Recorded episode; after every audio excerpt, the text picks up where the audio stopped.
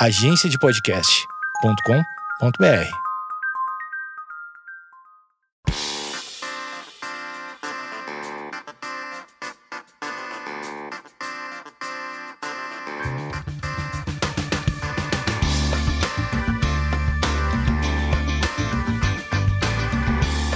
Esquizofrenóias no ar. E dessa vez o episódio tem uma tecnologia diferente. É uma tecnologia remota, porque cada um. É, o ideal nesse momento é estar cada um em suas próprias casas. E eu estou falando com ela, Bruna Braga, que também. É, eu- eu- todo episódio eu começo assim, falar, ah, eu tô marcando há muito tempo e nunca rola. E finalmente rolou. Oi, Bruna, obrigada por ter aceito. Imagina, eu que agradeço o convite. Gosto muito do que você faz, acho importantíssimo. E tô bem feliz de poder falar com você. Eu também queria agradecer porque você sempre divulga. Muito obrigado mesmo. Imagina, imagina, acho que é importante. A Bruna tá na casa dela, eu tô na minha, vocês sabem que momento estamos. O tema principal do programa não é esse, só que vamos já falar, né, como que uma pessoa ansiosa e, e com depressão tá vivendo isso, né, porque é importante a troca. Você mora sozinha? Não, eu moro com os meus pais e, e acho que tá sendo um pouco menos doloroso e complicado por ter eles nesse momento, assim, tá com a família reunida e é uma família legal, é importante frisar isso, porque, né, nem todo mundo tem o privilégio de ter uma família massa. É, e acho que isso tá amenizando um pouco a ansiedade, assim, não ficar sozinha, ter alguém pra conversar, é, poder dividir às vezes quando o medo tá batendo mais forte, tá sendo um pouco menos difícil por ter a família por perto. É, você teve algum momento mais agudo, assim, alguma crise ou um ensaio de crise? É, eu tive, na verdade, na primeira semana da quarentena, eu tive um. um- Aham. Como que foi? Olha, acho que foi na- no quarto dia, quinto dia mais ou menos, começou a me bater um desespero, assim, de, de meu Deus, o mundo vai acabar, o que que tá acontecendo? E eu começar a ir buscar informações, mas não no sentido de, de me informar, mas de alimentar o meu desespero, assim. De, eu, eu queria provar pra mim mesma que eu estou certa sobre o mundo estar acabando. Naquele momento, eu acreditei que ia dar tudo errado, mais errado do que já tá dando, e que eu ia surtar de vez e que todo mundo ia morrer e que eu ia ser a primeira. Então foi bem agudo. É, Você tem 26 anos. Sim. É, eu li uma matéria sobre uma entrevista do Universo que eu me identifiquei muito com você, porque você também é da, pe- da, da periferia e descobriu se diferente, vamos chamar assim, muito cedo. Como é que foi isso pra você e pra sua família, que assim como a minha, não tinha é, instrução é, na época? E eu vejo que as pessoas que têm instrução hoje em dia, sei lá quantos anos depois, ainda tem preconceito. Como é que foi receber isso pra sua família? Então, quando a gente começou a perceber que, que eu tinha uma movimentação diferente, assim, é, não tinha nome, né? Não se dava nome pra isso, pra essas coisas. E, e os médicos que a gente ia eram médicos tipo pediatras, eles não tinham. é, né, não era um psicólogo que eu ia, né? E teve médico que chegou a falar pra minha família que eu era uma criança fresca, que era frescura e que era conversar comigo pra essas coisas passarem. Só que a gente sabia que tinha uma, uma movimentação diferente, não tinha um nome. Então isso dificultou até como a minha família recebeu, porque como não tinha um nome e meio que não tinha um porquê, é, de tudo que estava acontecendo, das coisas que eu fazia e dos sentimentos que eu tinha, a gente entendia como se eu fosse realmente só uma criança muito fresca, né? Eu, eu cresci acreditando que eu era também uma criança muito fresca. Só que quando a gente entendeu que não era frescura e que, ti, que tinha um problema acontecendo, uns problemas, na verdade, né? Acontecendo e, e que tinha nome tudo isso, foi uma coisa meio que, acho que talvez por não entender, a gente teve o efeito contrário.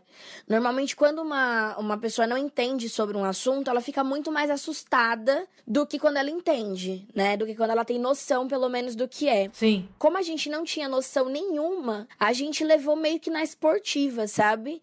É, de início, assim. Só que aí a coisa vai ficando mais grave, e aí você vai perdendo. Aí quando você vai crescendo, é, tem primeiro emprego, primeiro namoro, aí começa a vir os prejuízos sociais, aí todo mundo começa a entender que, opa.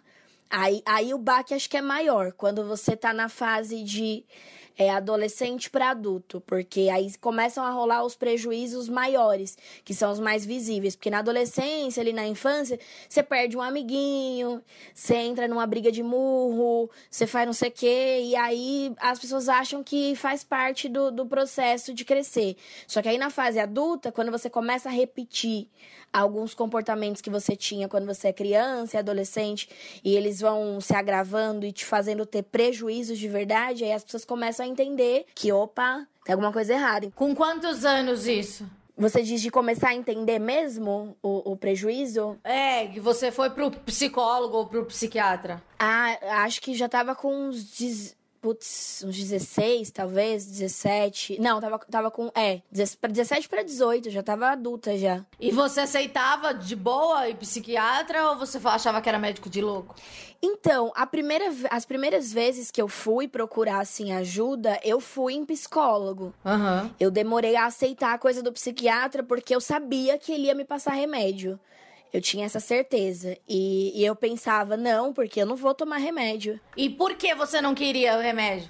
Eu achava que o remédio é, era. Ele ia, tipo, me dopar, sabe? Uhum. Eu achava que, que eu ia viver como se eu fosse um robô. Eu achava que o remédio, na verdade, era uma fórmula mágica e que por ser uma fórmula mágica, ele ia me dopar completamente, eu ia virar uma Alice no País das Maravilhas que acreditava em todo mundo. E não é bem, não é nada disso, na verdade, né? O remédio ele não tem esse poder de te fazer ser outra pessoa. Ele só controla ali as suas coisas. O que, que, você acha das pessoas que é, buscam ajuda, vão, ficam no psicólogo, gostam, até fazem terapia?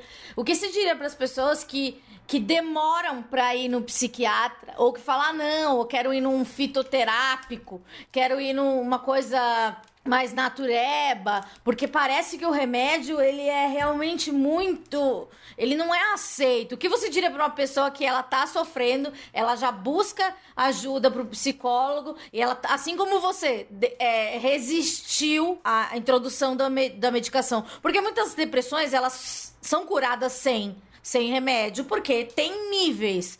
Mas, pelo seu histórico, você precisava. O que você diria para essas pessoas? Sim, eu acho que o que eu diria é que quanto mais rápido você procura essa ajuda psiquiátrica, mais você tira esse peso das costas. É mais fácil fica o processo, fica mais.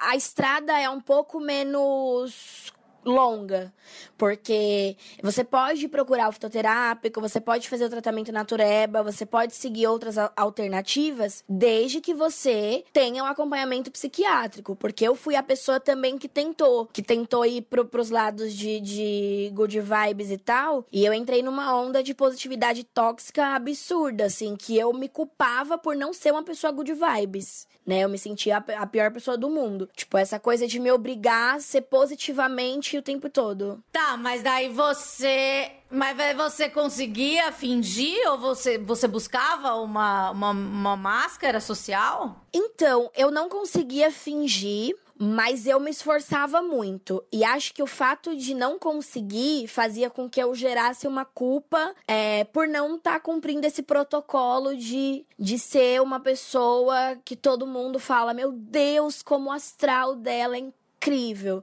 E aí eu me sentia culpada. Porque é muito horrível quando a gente é depressiva, a gente é aquela pessoa que as pessoas não querem ficar perto, né? Porque a gente é a vibe ruim, né? E, e, a gente não quer ser a vibe ruim e a má influência, mas a gente acaba sendo. E no meu caso, eu percebia que as pessoas achavam que eu era chata ou desanimada demais e, e se afastavam. Só que a gente, a gente também precisa de gente, né? Sim, total.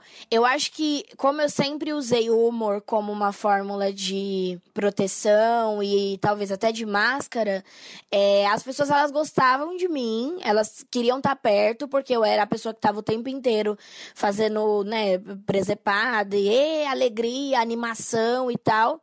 Só que quando eu queria sentar para falar sério, a, a galera ficava, tipo, assustada. Tipo, como assim, Bruna, você fala sério? Como assim você vai falar de tristeza? Como assim você vai falar de depressão com a gente agora, sabe? É, é, como, se, é como se eu fosse o bobo da corte. Eu tinha obrigação de fazer a galera rir, de fazer a galera se divertir. E aí, quando eu queria falar sobre o que me doía, as pessoas ficavam meio assim, meio, meio que se afastavam.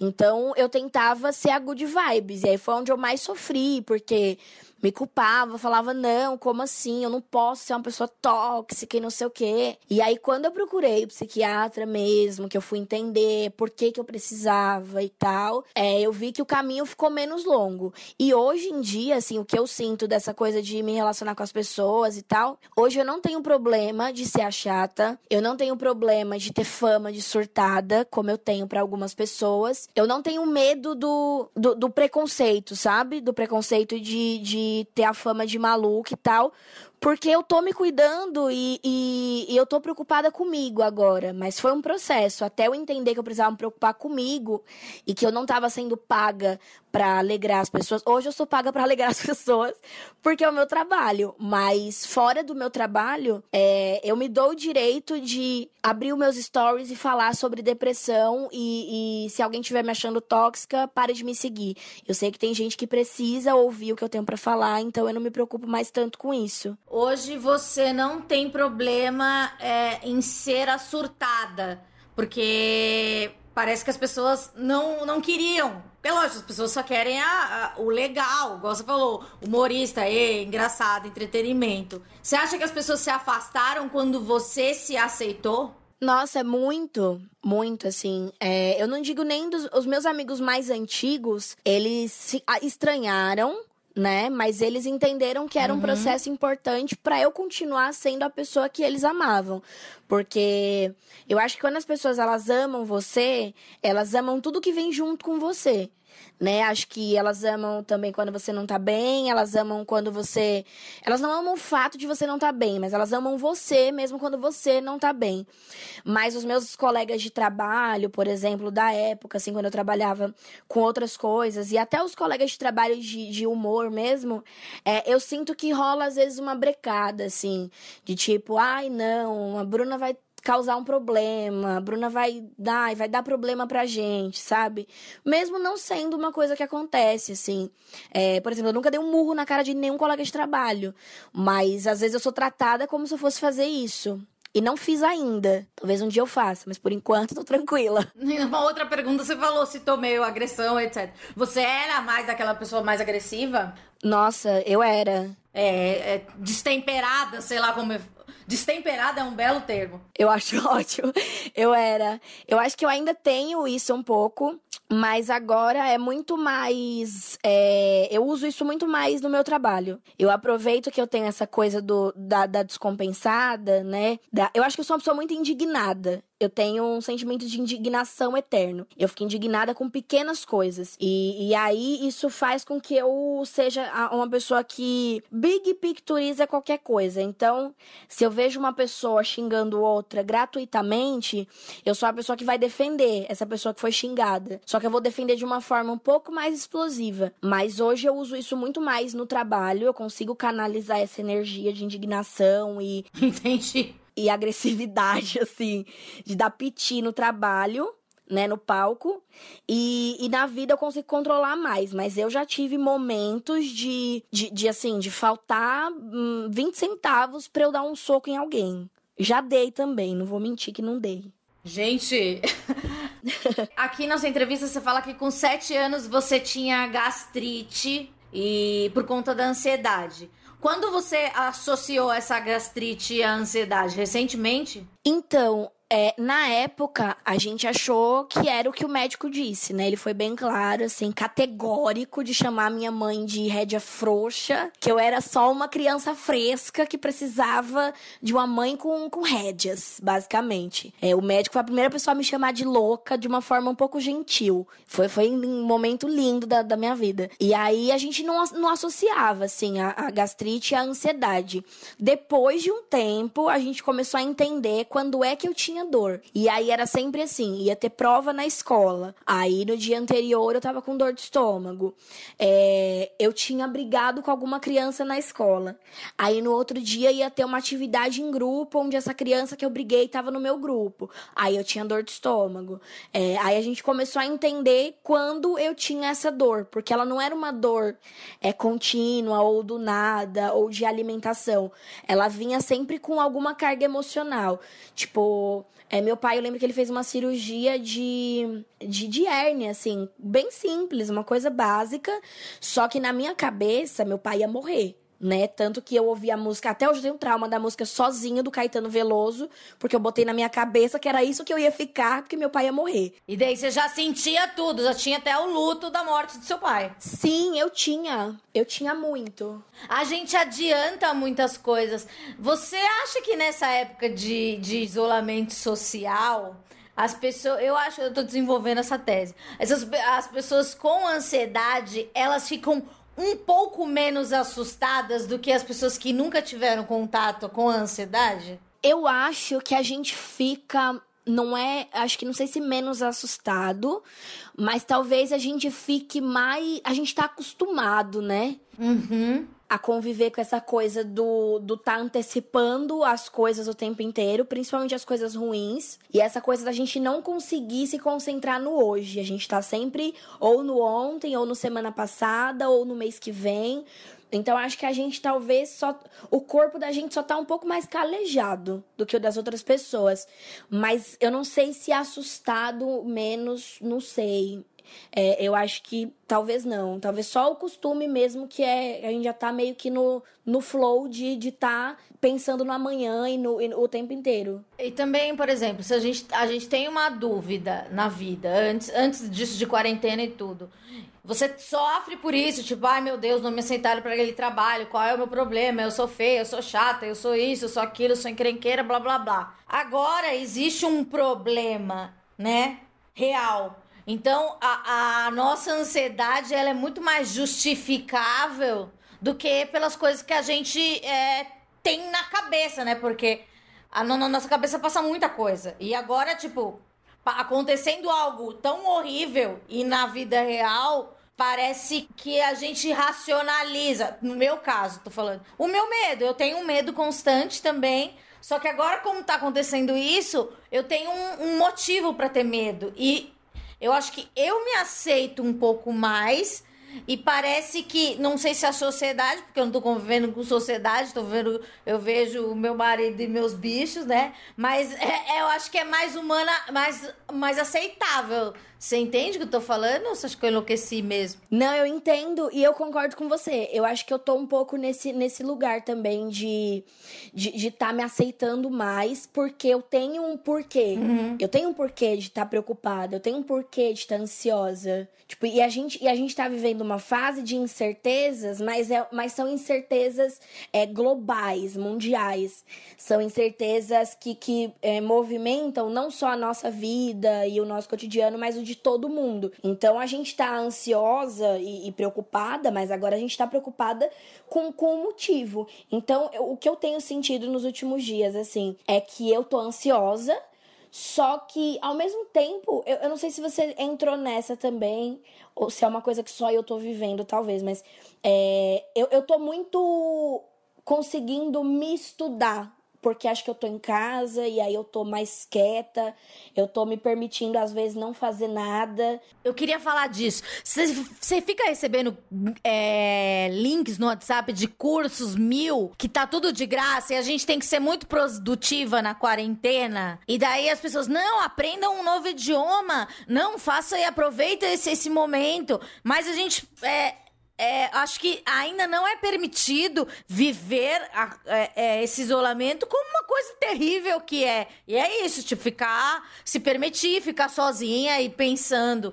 Você acha que as pessoas estão meio noiadas de, de, de, de querer produzir numa época que pode ser improdutiva. É tudo bem ser improdutivo, né? Sim, total. É uma coisa que. Agora eu vou, vou fazer a linha política, mas eu acho que é uma coisa que o sistema capitalista coloca na gente, né? De que se a gente não produz, a gente é um saco de cocô mole na sociedade. E a gente precisa produzir o tempo inteiro para provar pra gente e pro mundo o quanto a gente é capaz e o quanto a gente não vai parar de se movimentar, porque a gente precisa trabalhar, porque a gente precisa de dinheiro. É, então a galera tá um pouco nisso. E essa coisa de também se provar importante socialmente e se provar importante na internet, se provar um, um produtor de conteúdo, mesmo quando não. A pessoa nunca produziu conteúdo na vida, agora ela tá produzindo conteúdo. Tá rolando uma obrigação, de certa forma, para se mostrar útil. É, o que a, a, até um ponto eu acho bom, mas quando vira uma obrigação e as pessoas começam a pirar com isso, é, e não se permitir isso que você falou, de tipo, é, de ficar quieto, de, de entender que a quarentena é uma necessidade por conta de, um, de uma pandemia e a gente não tá numa férias coletiva de, porque o presidente fez, sei lá, uma merda e a gente tá de luto por ele. Não. É uma questão de doença, uma questão de saúde, enfim. E as pessoas estão pirando com isso, assim, de produtividade. Eu, eu recebi um monte de link é, de curso, de coisa, de aula. Eu tô fazendo um curso do Bial, pra você ter noção de, de, de do, da, da, coisa que, que virou minha vida. Tô fazendo um curso do Bial. Do Bial? Do Pedro Bial? É, sim, um curso de escrita dele. Ah, que legal! É, é um curso ótimo, mas assim, é, é, o Bial eu achei ele massa, mas por que, que eu tô fazendo? Eu, eu, não entendi até agora, porque eu sentei e falei, vou fazer um curso do Bial aqui. Do nada. Do nadão, acordei e falei, bom, quarto dia de quarentena, vamos fazer um curso do Bial. Botei isso na cabeça, tô fazendo. E, tipo, entrei num negócio de. Eu gosto de violão, gosto de música. Aí entrei na pira de, ai, agora eu preciso fazer um curso de composição. Agora eu eu pirei nos primeiros dias com essa história de ter que produzir. Ah, eu vou dar uma dica. Um que eu baixei, que eu sempre quis, tava muito sempre foi muito caro e tá de graça. Para quem quiser, tem o um aplicativo da Fender que é para iniciantes de violão, ukulele, guitarra, etc. É bem legal o aplicativo, assim. É, então, eu tô, falando, tô criticando, mas eu também baixei. Ai, já, vou baixar junto. Daí eles liberaram três meses. E as aulas são muito pra, iniciantes. Tipo, eu toco um pouquinho de guitarra e é bem pro meu nível mesmo. Mas assim, é uma coisa que eu não faço um horário, tipo, não, não tenho uma planilha, porque tem muita gente dando dica também, né? Do tipo, ai, organize não sei o que, não passe o dia de pijama. Cara, se eu tiver afim, eu vou passar o dia de pijama. Total. É, e, e, eu acho que a gente que tem familiaridade com a depressão, a gente não tem problema nenhum com isso. Porque o, eu sei que o, se vestir para trabalhar é uma coisa que dá intenção, você fica mais produtivo, etc. Mas a gente que trabalha com criatividade, às vezes eu passo quatro dias de pijamas e com o mesmo. Daí eu vou fazer um stories e falo, nossa, tô com a mesma roupa de antes de ontem. Em 2014, você tentou suicídio. E você. Como que tava o seu, o seu tratamento nessa época? Zero tratamento? Zero tratamento, porque assim, na verdade eu nunca segui até, até, essa, até essa, esse período, eu nunca segui um tratamento. Eu procurei ajuda, uhum. mas assim, procurava e dava o meu jeito de fugir, porque eu entendia que eu tava bem. Tipo, se eu, se eu arrumasse o emprego que eu queria muito, eu ficava muito feliz e aí eu falava: "Não, agora eu tô bem, agora eu não tenho motivo para para tá mal". Porque eu achava que eu ainda eu ainda não tinha o entendimento de que era um problema de saúde, que não era uma questão de acontecimentos e de, ah, eu tenho um, um namorado lindo, então eu não preciso, sabe? Eu não tinha ainda essa essa noção. E aí em 2014 eu tava tipo muito na bosta, mas não era na, na bosta com motivos, eu tava mal psicologicamente e aí eu, eu criei um ambiente ruim porque eu me afastei de todas as pessoas. Aí eu mesma decidi me afastar de todo mundo, porque eu não queria ser um peso para ninguém. E aí eu fui morar com um namorado na época que era muito legal no início, mas depois se mostrou um grande bosta. Espero que ele esteja ouvindo, inclusive, esse episódio. E, e, e aí a coisa só foi afundando né? E aí eu, o emprego que eu queria, eu achava que eu nunca ia conseguir. Eu me sentia inútil para o mundo, que é uma coisa que eu sempre tive, acho que desde quando eu era criança. Você se sentia inútil? Sim. Essa coisa da produtividade, eu tô falando que as pessoas, né, estão querendo buscar essa utilidade, mas é uma coisa que eu sempre busquei a vida toda e de formas muito é, agressivas contra mim mesma, assim. É, eu, eu, me tratava muito mal por me sentir uma pessoa inútil, por, por achar que eu não faria diferença nenhuma na vida de absolutamente ninguém. Então, nessa fase, isso tava bem pesado pra mim. E aí foi quando aconteceu, mas eu tava, tipo, zero tratamento, longe de amigos, longe de família, morando numa cidade nova, com uma rotina nova, é, com uma pessoa que, que eu achava que eu conhecia, e enfim, e aí a coisa foi só piorando. Eu chegava a, tipo, ficar é, três dias sem tomar banho, por exemplo. E não era porque eu sou uma pessoa porca imunda, é porque eu não conseguia mesmo sair, sair da cama, não conseguia fazer nada. E quem te ajudou? Teve alguém ou você foi sozinha? Você buscou que tipo de ajuda nesse caso mais agudo? Então, nessa época, é, o, que me, o que me fez voltar para entender que eu precisava de ajuda foi quando eu consegui sair dessa relação. Tá. Porque enquanto eu tava ali naquela casa, é, naquela cidade, longe das pessoas que eu, que eu amava e que me amavam de volta e etc., eu não tava conseguindo enxergar o, o tamanho do problema. Eu sabia que tinha um problema acontecendo, mas eu não sabia como sair dele. E sair dele foi, foi, foi literalmente sair de lá dessa casa e dessa relação. Porque não foi essa relação que me causou tudo, não quero culpar a pessoa, mas foi o que me, me ajudou a me afundar mais. Então, quando eu decidi que não dava mais para continuar dentro desse relacionamento, que não dava mais para continuar naquela casa, naquela cidade, que eu decidi voltar para casa dos meus pais, que eu decidi contar o que aconteceu nessa temporada toda dessa série da minha vida aí, é, foi quando eu consegui retomar assim, um pouco da lucidez e falar: não, gente, eu preciso de ajuda. Tipo, e agora eu preciso de ajuda a ponto de, de, de aceitar qualquer coisa.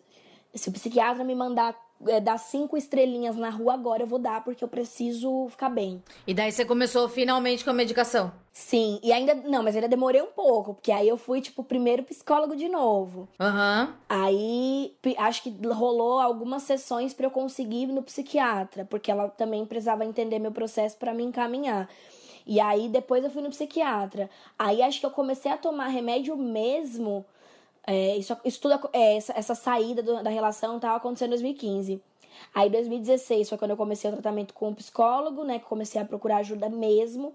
Acho que remédio eu comecei a tomar entre 2016 e 2017, se eu não me engano. Que foi quando você começou com humor também. Sim, sim. Porque o, o humor veio antes, na verdade, do, do, do, tratamento de fato. Porque tratamento é quando você tá seguindo, né? Eu sempre fui a turista de psicólogo. Tá, tinha uma emergência, vai lá, SOS Computadores. É, exato. Eu tratava o psicólogo como o cara da net, sabe? Que vem aqui, arruma e vai embora. E aí eu só chamo ele de novo quando dá merda. Era mais ou menos isso que eu fazia. E aí o humor veio antes, porque eu tava numa fase bem bosta, assim, bem bosta mesmo. De novo, e dessa vez sem motivo nenhum. Tava na casa da minha família, muito amor, muita comida. Um motivo orgânico mesmo, de recaptação de serotonina, essas coisas. Sim, sim, questão, essa questão química e tal. E aí eu eu sempre quis fazer humor, eu só não sabia é, o que, que eu queria fazer. Se eu queria ser uma atriz, se eu queria trabalhar na rádio, em rádio, se eu queria. Eu não sabia o que eu queria, mas eu sabia que eu queria fazer humor. E eu sempre quis fazer, e essa era uma das minhas frustrações desde criança por não por não por achar que eu nunca ia poder ser atriz, por achar que eu nunca ia poder fazer nada. E por que você achava isso? Porque eu achava que eu era muito feia. Eu tinha um, um, dentes da Mônica. O dente da Mônica o dente da Mônica, era meu argumento de feiura. Eu achava assim, ah, se o Maurício de Souza não fizer um remake de Turma da Mônica na Globo, eu nunca vou ser uma global. Eu não tenho a menor chance de ser uma global. Você já projetou o seu papel Total, nossa, eu fazia isso demais. E só era é o único que você poderia ter condições de, de interpretar. Sim, e eu tenho cabelo crespo. E aí o que, que eu pensava? É, eu vi o programa tipo da Kátia Fonseca, que umas meninas de cabelo crespo pro cabelo alisar. E eu pensava, nossa, essa é a minha chance de aparecer na TV. Na Kátia?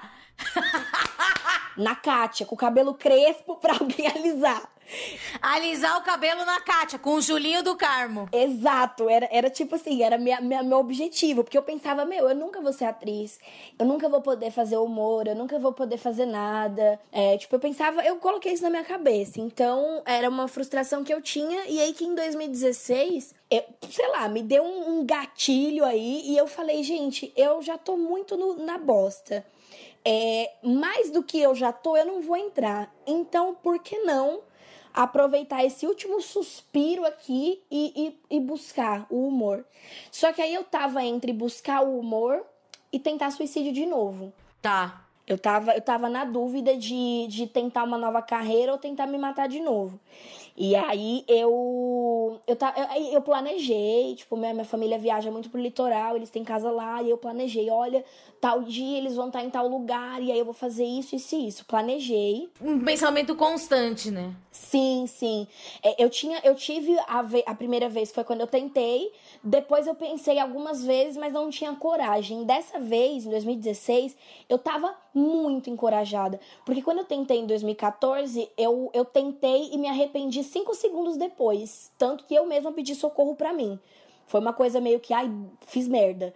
Agora em 2016, não, eu tava desencanada da culpa. E aí eu falei, bom, vou, vou tentar. Aí planejei, planejei, sim, agendamento, porque eu sou uma pessoa que eu anoto tudo. Você é virginiana? Não, eu sou escorpiana, mas eu sou. Eu tenho essa alma de organização com, com coisas, com datas, com horários. Você fez na planilha. Nossa, eu botei no planner, assim. Na mesma planilha que você interpretar a Mônica e na Kátia, tava lá. Sim. É, às vezes a gente. Eu tento explicar o que é a sensação de, de querer se matar, mas ao mesmo tempo a gente quer se manter viva para fazer umas coisas, tipo interpretar a Mônica, etc. É bem ambíguo, né? Sim. O psiquiatra uma vez me falou, né, que eu tinha um diagnóstico muito contraditório e que era até difícil para ele me dizer exatamente, tipo, o que eu tinha, assim, é, sem um acompanhamento de, de longo prazo, porque eu tenho umas coisas muito estranhas. Tanto que nessa época que eu pensei, ah, tô planejando agora, botei no planner e tudo com adesivo, assim, tal dia eu vou fazer a merda. E aí, ao mesmo tempo, eu tava, tipo, procurando na internet como, como que eu entro no stand-up, porque na época, eu tinha feito um curso de improviso. Tava estudando improviso, na real. E aí, no improviso, me falaram, Bruna, por que você não procura stand-up? Você escreve, você tem essa coisa autoral, você não gosta de ordens, de, de tipo, de ter uma pessoa te direcionando o tempo inteiro. Então, vai pro stand-up. Aí, fui pesquisar. E aí, quando eu planejei o rolê todo errado, é, eu marquei um curso de stand-up. É, o Fábio Lins, que tinha esse curso, que dava esse curso, que dá inclusive esse curso ainda, ele me mandou um direct e falou assim: ah, vem fazer meu curso de stand-up e tal, não sei o quê. E aí eu só não me matei porque eu é, me matriculei nesse curso e eu paguei a matrícula. E aí depois que eu paguei, eu me arrependi por causa do outro plano que era o de me matar. Ah, tá, né? Coincidiu as datas. Sim, tipo assim, era, era uma data. Eu planejei, sei lá, o rolê na, na terça-feira, o curso era na quinta. Aí eu pensei, puta merda, então não vai rolar. E, e é engraçado porque eu falo isso para todo mundo, que eu desisti de me matar por, por dois motivos. O primeiro, porque eu sou uma pessoa que eu não, eu não perco dinheiro.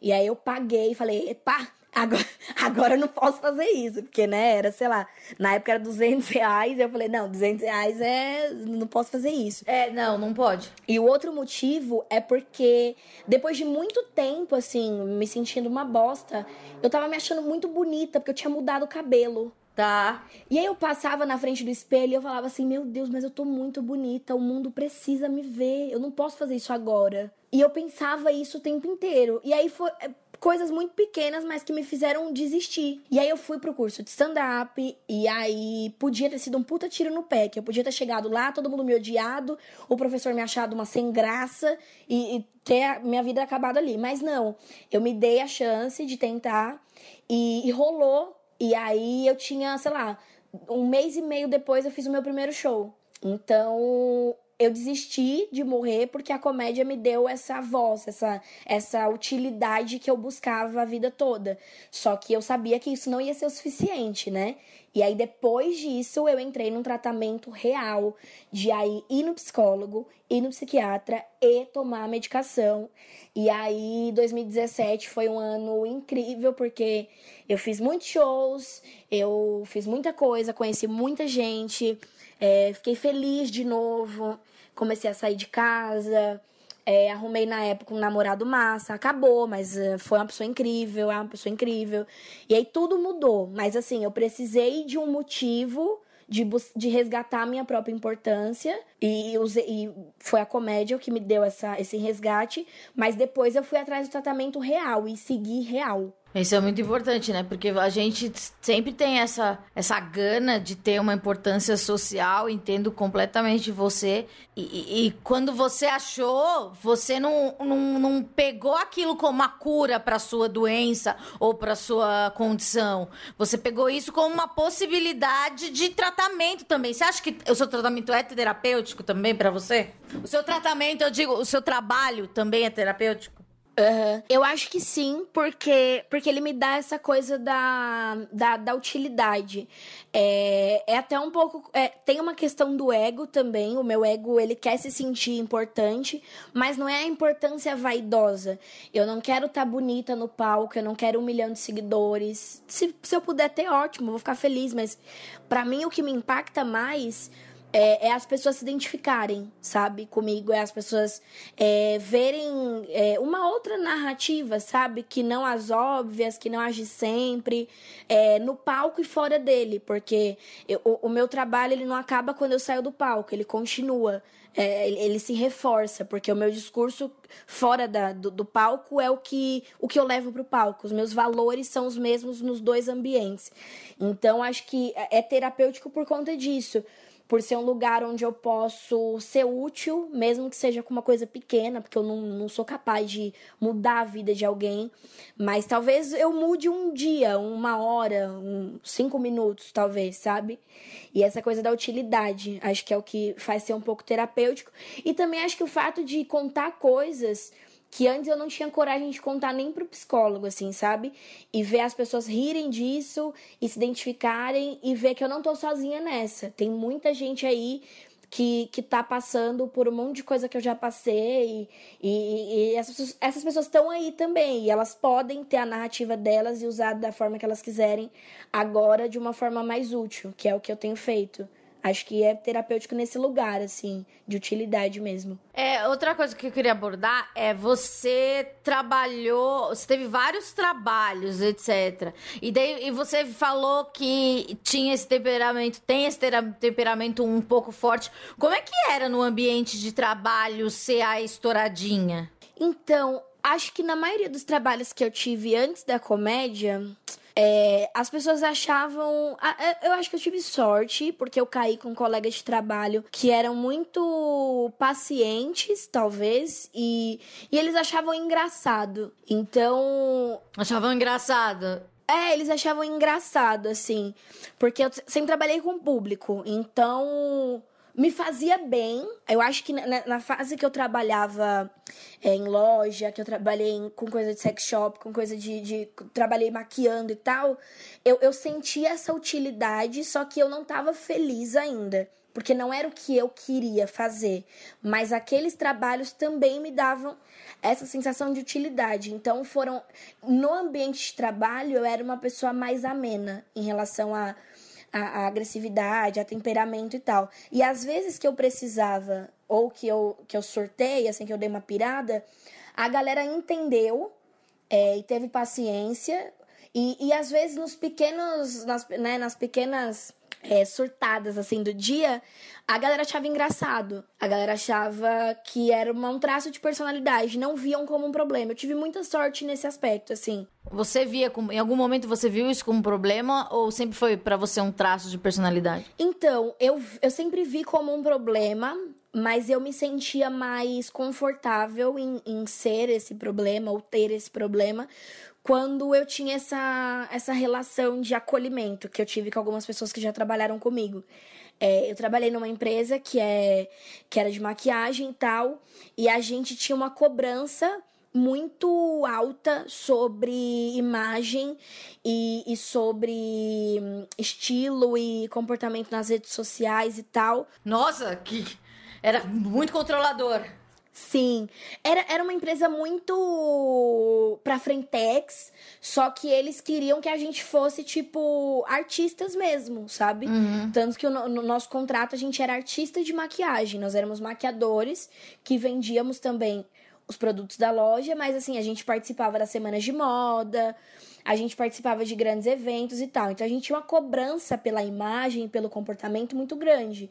Só que né, nessa fase rolava também a cobrança, mas rolava o acolhimento. Era uma coisa tipo assim: olha, Bruna, você pode surtar, você pode dar um murro na cara do seu colega, mas espera a loja fechar. espera, espera os bastidores pra você fazer isso pra gente manter a pose aqui. Então eu aprendi a, a, dosar, assim, e a galera também acolhia. Eu tive sorte nesse, nesse quesito, porque as poucas vezes que eu surtei, foi muito contido perto dos surtos que eu vi, né? Que eu também trabalhei com uma galera que também tava bem. É, tava, tinha, uma, tinha uma agressividade muito maior que a minha. Então eu era bem bichinho de matar com pedra, assim, em alguns lugares. Você também teve problema com autoimagem. Na entrevista você fala que você não chegou a ter anorexia, mas você tinha uma coisa com o peso. Como é que é isso hoje para você? Olha, hoje é, é, contraditório. Aí entra na coisa que eu te falei que o psiquiatra falou, que tal. Eu, eu tenho uma relação muito boa com a minha imagem. É, quando eu falo que. Quando eu posto, quando eu, eu brinco assim, ah, eu sou bonita, é o que eu acho de mim. Independente de estar num padrão estético, eu tô cagando. Eu, eu gosto do que eu vejo no espelho. Então a minha relação com o espelho é boa. Mas eu acho que ela só aconteceu porque veio de dentro para fora. Aham. Uhum. Sabe? Foi a coisa de me sentir útil para o mundo e quando eu comecei a me sentir útil para o mundo de verdade e fazendo o que eu gosto, fazendo o que eu amo fazer, eu comecei a me achar bonita. Então tem dia que eu tô cagada, eu tô tipo Todo mundo tem um dia que se acha feio, que, que fala, puta, hoje eu tô uma bosta. Mas eu, ainda nesse dia, eu ainda consigo ver beleza. Mesmo no, sabe, mesmo que seja uma beleza abstrata, porque eu tô toda louca, o cabelo de um lado, toda esparramada, é, eu, eu ainda vejo beleza. Então hoje eu tenho uma relação legal com o meu corpo tenho uma relação legal com a minha imagem, mas eu não tinha. E, e teve a fase que eu pesei, sei lá, acho que 37 quilos. Meu com, Deus. Com 19 anos, assim. Eu sou pequena, eu sou bem baixinha. Mas ainda assim, isso é muito pouco. Porque hoje eu tenho 65 quilos. E pra eu estar tá pesando 37, é muito grave, assim, o que aconteceu. Mas eu tinha uma relação de, de não me aceitar, de me achar feia. A coisa do dente que eu te falei quando eu era criança, de ai, se eu não pudesse ser a Mônica, eu não vou poder ser ninguém. Porque como assim? Eu sou dentuça, sou, sou dentuça e, e não sei o quê. E, outra, e a coisa do cabelo. A questão racial também, né? De, de me entender, de tentar ser, ser branca é, do sul a qualquer custo quando na verdade, né, eu sou. Do, do, nasci em São Paulo, fui criada na Bahia, minha família é negra e eu tenho fenótipos negros e o meu cabelo é crespo. E é isso, sabe? É a coisa de, de tá perdida também entre essa coisa de sou branca ou sou negra, quem eu sou. E aí tentava ser branca, mas sentia que tinha alguma coisa errada, porque as pessoas não me viam como viam as minhas amigas brancas, mas aí eu era branca demais para ser negra. Então isso tudo criou um problema de autoimagem assim comigo, que hoje eu lido bem. Você faz terapia ainda? Faço, eu voltei a fazer, inclusive tem acho que uns dois meses mais ou menos, porque eu, te, eu dei um, um tempo, eu tenho essa coisa de ir e voltar. Dessa vez eu achei uma terapeuta incrível, que deu match assim de primeira. Mas daí você não voltou com, com o terapeuta que você fazia antes? Não. E daí você começou, você contou sua vida desde o começo para novo, pra nova terapeuta? Eu, vou, eu levo relatório também. Normalmente eu aviso, eu, eu aviso que eu tô sendo, eu aviso que eu tô me demitindo daquele terapeuta.